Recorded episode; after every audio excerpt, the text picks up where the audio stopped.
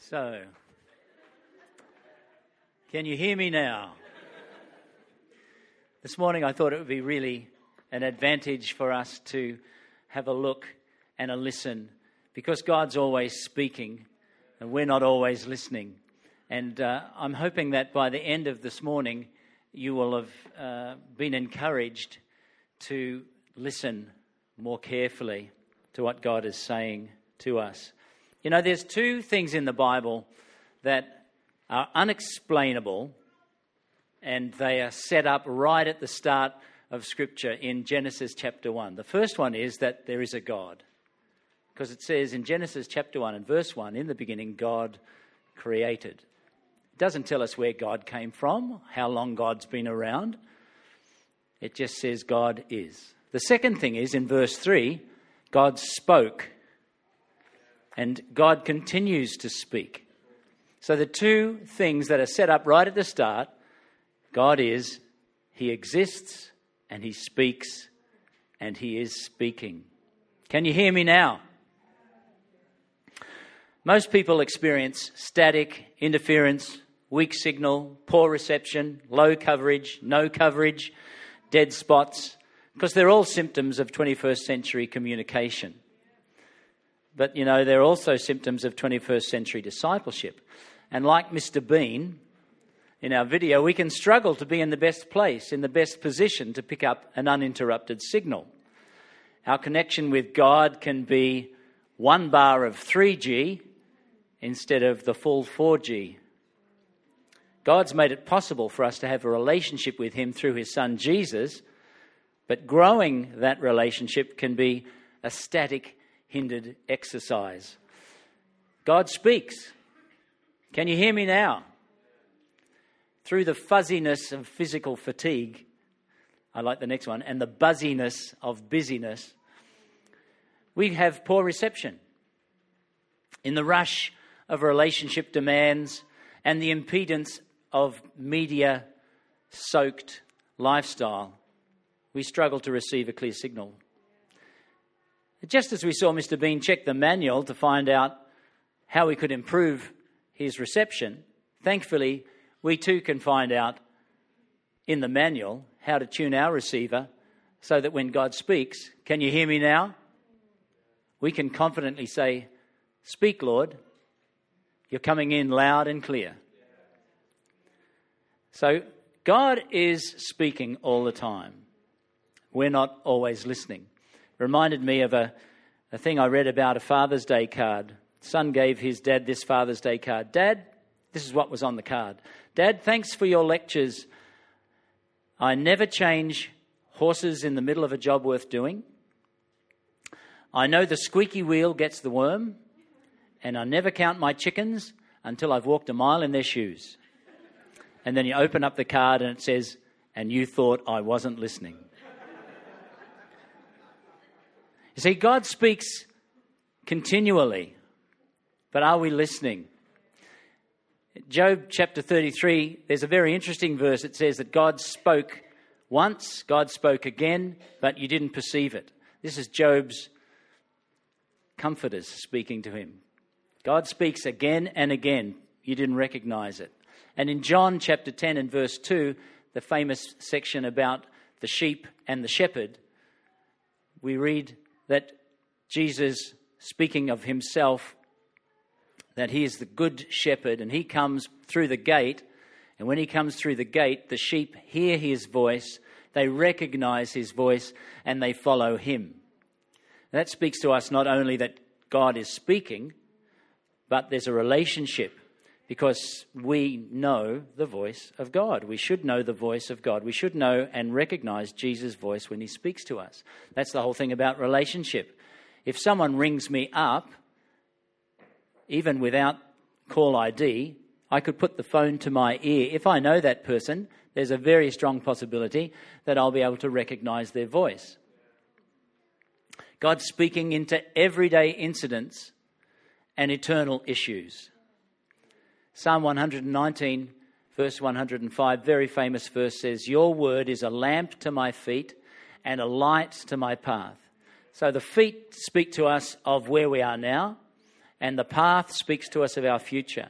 God's word, He's speaking to us. His word is a light for our future and a lamp for our path, for the, for the present and for the future. He's speaking into both. And the present will influence where we end up in the future. So it's very important that we understand God is always speaking. There are two things that we understand about the Word of God, too. The Greek renders the word word, or the Greek word for word is this word. There's two words actually. There's two words for the Greek word for word. Um, and you know those words. It's logos and rhema. And logos is the written word of God, and rhema is the spoken, the enlivened word of God. It's like a dynamic, living word. It comes to a, every believer. It's those words that jump off the page. Uh, it's the words that our eyes are open to that. We've read it a thousand times, but suddenly it makes sense. It comes to us. That's the Rhema word. And in Jesus, when he was tempted by the devil and he was attacking back and taking ground from the devil, he used a, a verse which said, Man shall not live by bread alone, but by every word that proceeds from the mouth of God. Every word, every rhema, every living word that comes out of the mouth of God is what we live by. We need to hear from God. So, what does the living word of God say to us about avoiding the 21st century static?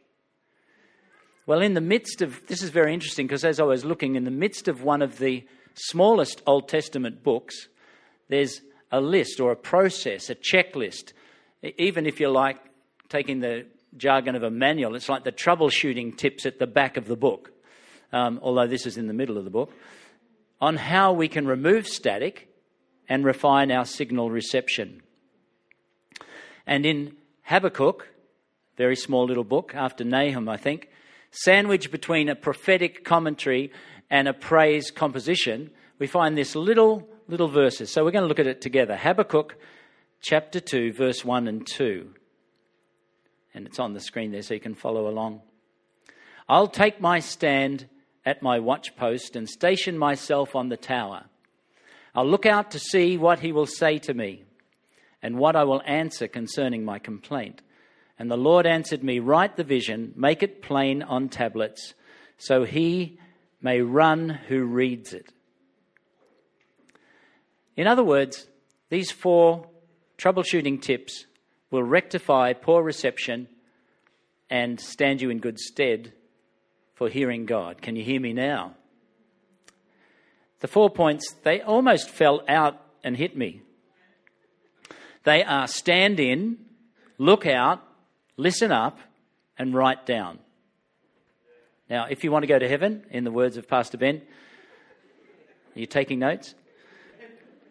Stand in, number one. Look out, number two. Listen up, number three. Write down, number four. If you want to remove static, you've got to stand in. The scripture says, I will take my stand at the watchpost and station myself on the tower. So there's an element where we're standing is where we're remaining. So, you know what a watchtower was back in the day? It was a place set aside from everywhere else where there wouldn't be distractions, and your main goal would be to stand there and watch. So that's the image we're getting, and the words in themselves kind of indicate that, that idea of standing, being secure, last, like being there for a while, um, taking my turn. It's an obligation when you're on the watch. You've got to stand and you've got to watch. There's no sleeping at the watch. I will uh, be on the tower. I'll station myself on the tower. It's another kind of way of saying pretty much the same thing. But the tower was interesting, I thought. It, it speaks of the, the idea of when you're in a siege situation back in the, in the day and there was enemies coming, you would surround yourselves so that people couldn't break in. That was the idea. You didn't want to break in. Even though you're in a siege, you were hoping to get out at one point, but you didn't want them to break in. And that's what this is like standing in. You're positioning yourself, first point, stand in, remove static. You're positioning yourself away from everybody in a maybe we could say a quiet place, in a place where there can't be distractions, can't be interruptions, so that you're able to hear the voice of God. So I first began this in uh, 1980s in a playground in Miramar in New Zealand, in Wellington. Early in the morning, I would walk to, across the road to the public school, and they had a big timber playground equipment thing, and at the top of the slide was a big tower. And I used to go and sit in the tower, pray, think, read, and then slide down at the end and make my way back home. And it was before all of the children or any one of the staff were there. Nowadays, what I do is I sit on my exercise bike and I have my um, iPhone and I put that in the little holder that I've got, and I'm pedaling along and I'm getting the the uh, YouVersion Bible to read back to me the readings for the day that I'm studying through, and then I'll pray and get off the bike and get ready for school. Um, another thing that Kathy and I both love to do is to go down to the banks of the Nepean River and sit on the rocks as close to the river as we can get. Finding a place that's a go to place for you would be maybe step one of this checklist. Where's a, a, place that you can go to that will be your stand, your watchtower? A quiet place, free from distraction, and trying to minimize the static. And, and to make this work, you really need to be doing it frequently, regularly, daily, even. But there's no rigid time length. You don't have to go for half an hour every day and oh, sit there for half an hour. You could go for five minutes. You could go for 20 minutes. You could be longer. Sometimes I know Kathy spends a long time just sitting at the river. But it's a discipline. And we're called to be disciples. So discipline yourself, discipline myself. Let's, let's do this as a, a part of our daily devotion. Let's have a look at Mark chapter 6, verse 30 and 32 from the Amplified Version, this scripture was referred to last week when, when um, Tim and Jamie were talking about mental health. And the idea being that even Jesus and the apostles needed a place to get aside. The apostles, who had been sent out on a mission, gathered together with Jesus and told him everything that they had done and taught. And he said to them, Come away by yourselves to a secluded place, a solitary desert place, unpopulated, that's what that all means, and rest a little while.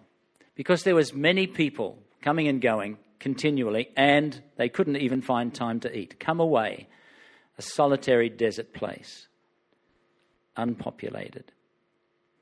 Psalm 131, verse 2 says, Surely I have calmed and quieted my soul. I noted that the scripture said, I have. It's my role. It's not up to God to quiet my soul, it's my role. I've calmed and quieted my soul. And when I was looking in the, the background of this, it refers to the fact that there's a stillness where there's no speech and there's no motion. So there's no, you're not active and you're not trying to say words, you're just trying to be still. In Matthew chapter 6 and verse 6 in the message, this is such a, a message is such a gift to the body of Christ as a devotional tool. Have a read of this with me, chapter 6 and verse 6. Here's what I want you to do find a quiet, secluded place so you won't be tempted to role play before God. Just be there as simply and honestly as you can manage. The focus will shift from you to God, and you'll begin to sense His grace. Step one, stand in. Step two, look out. If you're having trouble with poor reception, I suggest, like Habakkuk, we look out. We look out to see. That was the second part of the verses that we looked at. Look out to see. You know, sight is one of the dynamic human senses, but sight can also be spiritual as well as physical. And the Bible equates light with spiritual sight and faith, and darkness with sin or unbelief. we, have, we use phrases like something was eye catching or eye opening. And I want to suggest to you that our natural perception can lead to a spiritual impression. We can see things in the natural, we can see things as we're reading, and we can get a spiritual impression based on what we've seen. As I was walking down the river just the other day, the council had planted three bottle brush um, trees in the bank. They'd planted that a year or so ago. They'd cleared the area, um, planted these trees. They were flourishing down there. It's a lovely, lovely spot for them, and the bottle brushes were nice and red against the green of the bank. But little by little over time, what's happened is the vines and creepers that are also on the bank have come and they've started little bit by little bit just growing over the bottle brush trees. So now, well, last week when we walked down there and I noticed it, the bottle brush trees are pretty much totally obscured by these creepers. God spoke to me and said, That's what life is like. You can make an adjustment early on to stop those creepers or the stuff that entangles us, and could be business, it could be sin, it could be other stuff. Um, but if you, if you leave it unchecked, pretty soon it overshadows you so much that people won't even know you're a Christian. Natural perception, spiritual impression. Matthew 5 8 in the message, this is one that Timmy used at, when we went to Creative at Imaginations Church on Wednesday. Um, it says, You are blessed when you get your inside world, your mind and heart put right. Then you can see God in the outside world. Then you can see God in the outside world. In Disney World in Florida, it covers a space, I've never been there, but I read about it, covers a space of 101 square kilometres. So it's a big, big theme park. In fact, I think there's lots of little theme parks and hotels and places to stay. Um, but soon after its completion in 1971, someone said to the uh, creative director of Disney Studios, Mike Vance, someone said to him, Isn't it too bad that Walt Disney didn't live to see this? And Vance replied, He did see it. That's why it's here. Look out and see. Can you hear me now? Third point if we need to improve our reception, we need to tune in. Listen up is the third point. Listen up. Tune in. Listen up. I'll look out to see what he will say to me and I will answer concerning my complaint. And what I will answer concerning my complaint. It's actually unusual to, I think, to say, I will look out and see what he will say. Usually you'd say, I will listen and hear what he will say. So the, the looking is really important. But now we're talking about listening. We listen what he will say. Well, we can listen up to God's word. Because all scripture is inspired by God. And I love this word inspired. It's from it's a Greek word theopneustos, like pneumatic. It's got the air, the breath element, God breath, God breathed. So these last few mornings haven't been too cold, but today was pretty cold. When you got up this morning, chances are if you went outside to get the firewood or let the dog out or something and you breathed, you might have seen your breath. This is how I like to imagine God's word, the living word of God. It's like God's breathing, and I'm there going, God's breathing out, I'm breathing in. His word is like that. It's, it's alive. So imagine that when God speaks, we are receiving the word of God like that. Who's been reading Acts over the last few while, like with the church? We've got this thing every day we're reading a chapter of Acts. Well, I have, and it struck me the other day when it was the 5th of August and, and through 6 and 7. So I read chapters 5, 6, and 7 of Acts. It st- struck me that there was a lot of emphasis on reaching, raising, and releasing. Anyone else See that? New people were being added daily. They had to raise up leaders to uh, look out for all of the believers that were coming. And that meant that the, the apostles were released to do the praying and the preaching. Uh, and it's all, it's all in there. Everywhere we go, God is going to be breathing His word. We're going to be listening, inhaling His word.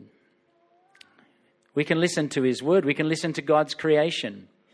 Psalm 19, verse 1 to 4 says, The heavens proclaim the glory of God, the skies display His craftsmanship.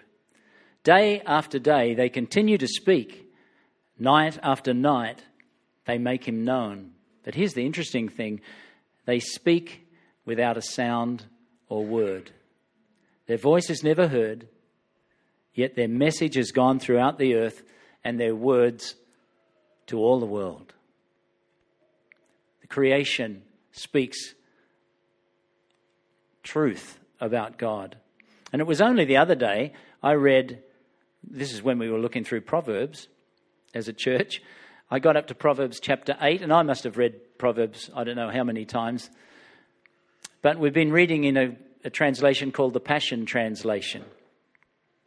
And this is what it said, Proverbs 8:28. It said, "When the clouds and skies were set in place and the subterranean fountains began to flow strong, I was already there."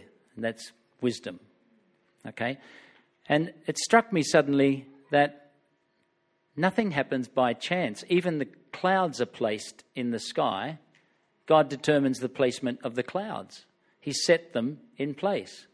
And he continues. So when you see those pictures and images in the clouds and they're there for a moment and then the wind moves them around and they turn and change picture, God's doing all that. It's not random. God spoke to me through that anyway. It's the, the creation. Nothing takes God by surprise and everything is planned. Um, so we can listen to God through His Word. We can listen to God through creation. We can listen to God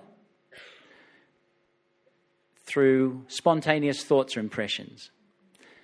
Acts 2:17 says in the last days I'll pour out my spirit on all people your sons and daughters will prophesy your young men will see visions and your old men will dream dreams and uh, it's quite possible for us all to see visions and dream dreams was it Friday, Acts chapter 10. We're reading Acts chapter 10, and it's a story of Peter and Cornelius. Uh, it's midday. Cornelius described as a, um, a religious man. Um, Peter's up on his rooftop. Cornelius is at his house. I believe they're, they're both praying, but in different places. And they get a vision. Um, Cornelius gets a vision, and Peter gets a vision. And it's amazing, just a wonderful way that God has drawn people together. Um, and then the gospel and the Holy Spirit comes to the Gentiles just because they had a daydream. Um, you know, dreams draw you, they don't drive you. So if you have a dream or a vision for something, you shouldn't be kind of pushing that thing for all it's worth. It's something that will draw you gently it's not something that should be kicking you along. So if, if you've got something like that that you're kind of pursuing, there's a bit of a check there for you. But spontaneous thoughts come all the time. How many times have you had a thought and you didn't pursue it and then you wish you did? Probably that was the Holy Spirit talking to you. Or you've done something that you thought you shouldn't do and you did it and then it was really terrible. That was probably the Holy Spirit talking to you through your thoughts. I had an instance last week when I was asked to proofread some uh, documents for assessment tasks at school. And I read them, emailed back to the person, and said, They're all good to go. You can send them out to the kids. And then I was, no sooner had I sent the email, I had this thought check the dates. So I checked the dates and found that, yes, the dates were incorrect. So I then emailed them and said, check the dates. uh, and then send them out. So they did that. But I believe that was the Holy Spirit prompting me. Just something simple like that. And Kathy was down at the uh, the swimming pool the other day after talking with with someone. Uh, she went to the river, and a thought came to her as she was discussing with this lady at the swimming pool issues of faith, and she wanted to know what would be the next thing that could possibly lead her to the next step. And this idea came the prayer of serenity, the, the AA prayer. God grant me the serenity to accept the things I can't change, the wisdom to change the things I can, or I don't even know the prayer. But the, anyway, she went and she shared this thought with the, the lady at the swimming pool the next day, and the lady said, I've got that prayer in my hallway. It's on a poster. Ah. And so Kathy was able to use that link that came as a spontaneous thought to help that lady um, move a little bit closer. So listen up. Can you hear me now? And of course, the final thing was write down. Avoid dead spots. How many times have you been in a in a, a you've been trying to follow a plan of action and you kind of get completely to a place where you don't it's not seeming to make progress you kind of hit a dead spot well write down is the clue here the, the tip the lord answered me write the vision make it plain so he may run with it who reads it at summer camp this year, Lottie was talking to us about here's a test for the youth um, talking to us about the benefit of soap. Can anyone remember what soap stands for who was at youth camp? Benefit of soap?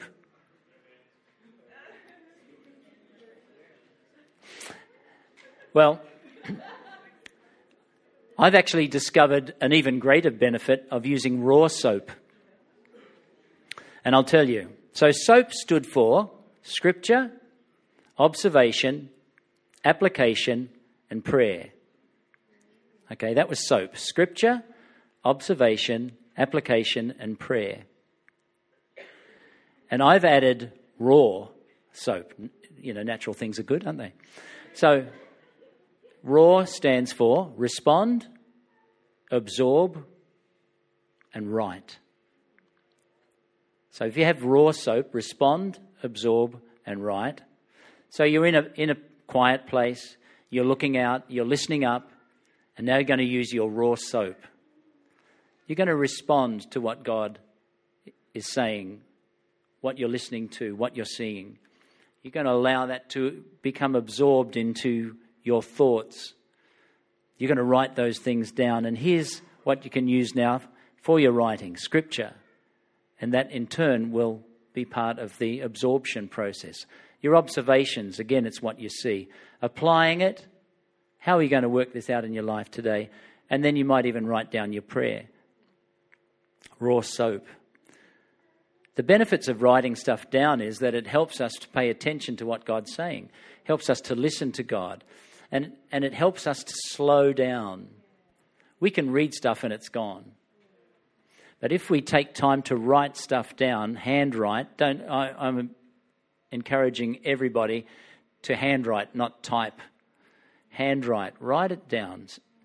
It'll slow you down, and as you're writing it, you're thinking about the words you're writing, and it all begins to kind of bubble, percolate, and you get, get a good sense of what God may be saying to you. So the physical act of handwriting is excellent. Writing down also helps you to put your words and feelings together so you can actually start to describe what you're feeling. It can also help you um, try and understand how you're feeling. So you not only put feelings to words, but words to feelings. You have a, a double kind of emphasis there or a double help. And then if you look back over your writing over a period of time, you'll see how you have grown as a Christian. You'll see a, it's a story of your development in discipleship. Could the band and musicians come up? Everybody? Thanks. So, if you're troubleshooting with poor reception here in the 21st century and in the midst of all of that static, This morning we've looked at four tips for better signal reception. You could focus on each one, stand in, look out, listen up, write down. You could focus on each one individually or as a process. But the real power to remove the static comes when you actually do it. You've got to actually do something. Stand in, look out, listen up, or write down. So that when God asks, Can you hear me now? we can confidently say, Speak, Lord. You're coming in loud and clear. So today, you might be sitting in the congregation and you might be a, a person who hasn't really heard God all that often, but today you've got a sense that God's speaking to you. And God's calling you home. God's calling you. He's saying, I want to have a relationship with you. And you're responding, I want to have a relationship with God. Well, it's fantastic that you're here because today you're going to have that opportunity to come home and to have a relationship with God. In the midst of busyness and all that 21st century static, we can drown out the voice of God. But if you're that person that's hearing today the voice of God speaking to you in your, in your mind, perhaps, or it might be coming as a, a kind of a nervous sensation in your stomach, and you, you feel that God is saying to you, I want to have a relationship with you. I want you to come home. Come back. I created you for purpose. And I want I've got so much more I want to speak to you. Can you hear me now? If you're that person this morning, I would like you to pray with us, and we'll all pray with you together. And we'll believe that when you pray this prayer, that you come out of the static and into a clear signal. You hear God for the first time, or maybe you're recommitting your life to Jesus. So let's pray together. And then the band is going to lead us in a song, and then I'm going to pray to conclude our whole morning, and then maybe Ben will come up. Let's pray together. Lord, today I hear you speaking to me. I want to come home. I want to start afresh. I want to have a static free relationship with you. My sin has been a blockage to knowing you. But thank you, Jesus, that you paid for my freedom at the cross of Calvary. And today the blockage has been removed, washed away by your sacrifice. Thank you, Jesus, for your love for me. I receive you now as my Savior and Lord. Help me to know you more from this day on. In Jesus' name, Amen. So we'll sing together and then uh, I'll come and close after we've sung this. It's fantastic. Thank you.